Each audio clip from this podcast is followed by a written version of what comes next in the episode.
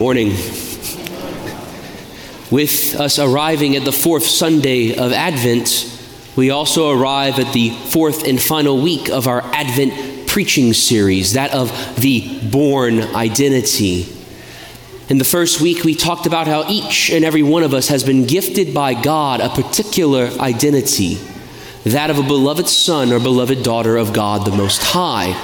But due to original sin, our own personal sins, the desires and beliefs and thoughts of others, and even the machinations and activity of the devil, many of us have become disassociated from our real identity. We don't live the identity we were born to have.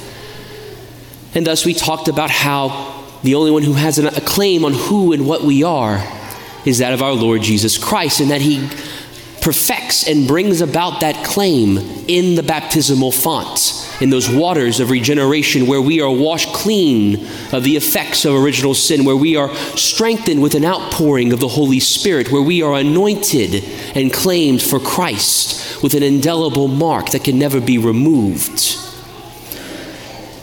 But through that, we enter the Christian life. And the question must arise how then do we grow this Christian life? How then do we nourish this Christian life?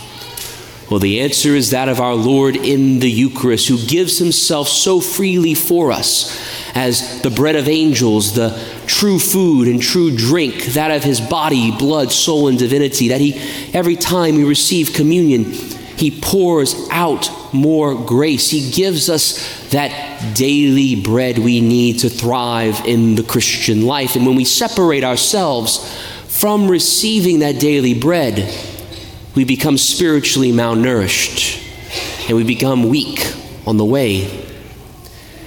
But then there is a final sacrament, a last sacrament of initiation, and one that has much confusion about it because unfortunately people have many ideas about what the sacrament of confirmation is, but few actually hit the nail on the head. For some, it's simply that of a rite of passage, a graduation into adulthood in your Catholic faith. And in a small way, yes, it is, but that's not. That's not the point of confirmation. It's not just to have a graduation ceremony to say, there you go, a pat on the back, you're now fully Catholic. No, it has a much deeper purpose because it is a sacrament, and every sacrament has a particular effect. Baptism, the removal of original sin, the Eucharist, that of nourishing us in communion with our Lord. But what does confirmation do? Well, confirmation brings to completion the work that begins at baptism. We talked about that indelible mark, those outpourings of the Holy Spirit that is given at baptism. Confirmation takes that and brings it to fulfillment with a further outpouring of the spirits. To quote the Catechism in paragraph 1289, confirmation both confirms baptism and strengthens baptismal grace. Christians, which means anointed, are derived from Christ Himself, who God anointed with the Holy Spirit, and thus what is brought to completion then allows us to do what we were called to do, to go and live out the Christian life. And we are able to do this because we receive power from on high.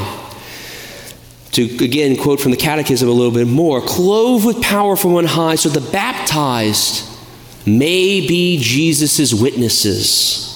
They confirmed person receives the power to profess faith in Christ publicly and, as it were, officially.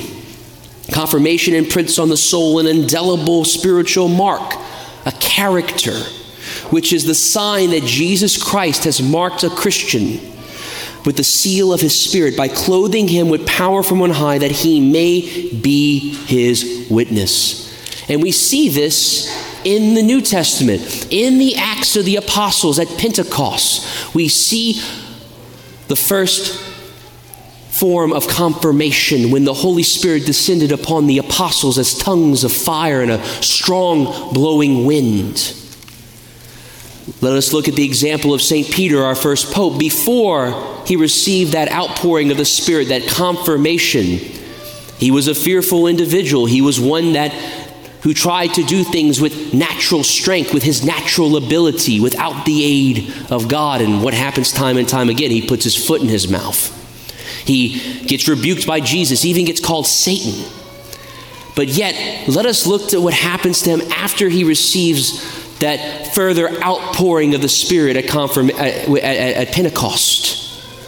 He goes out into the crowds of Jerusalem and preaches Jesus Christ and converts 3,000 individuals. Because it was not him acting alone, he was empowered with power from on high. He received the graces of the Holy Spirit. He was emboldened to go do that. And every single one of us is called in the same way to go and give witness. That is why Christ has given us this final sacrament of initiation that what has been begun in us may come to completion, that it may be effective in the world. That you and I may be like St. Peter, that you and I may be like St. Paul, and all the many saints who have gone before us to preach Christ to the nations, to preach Christ, preach Christ in our homes. And not only do we get this power from on high, but we receive particular gifts to quote from the prayer of the bishop over those to be confirmed from the rite of confirmation. All powerful God, Father of our Lord Jesus Christ, by water and Holy Spirit, you freed your sons and daughters from sin and gave them new life. Send your Holy Spirit upon them to be their helper and guide. Give them the spirit of wisdom and understanding the spirit of right judgment and courage, the spirit of knowledge and reverence. Fill them with the spirit of wonder and awe at your presence. We ask this through Christ our Lord. That is the prayer the bishop prays over the confirmandi, those to be confirmed. We're not only asking for this Holy, the Holy Spirit to come, but for Him to bring about every fruit, every grace every ability in the life of these particular Christians who are receiving the sacrament. And again, we're called to be those witnesses of Christ, that these gifts are not just given to us just to say, here you go, have a nice gift. No, they are given for a purpose. It'd be like if, um, I'm going to go back to Lorville here. If a dad were to give his son a pair of keys at Christmas, pair of keys to a brand new John Deere tractor. And the son, he just looks at the keys, he jingles them, he looks at them heavy, and then he puts them on the shelf.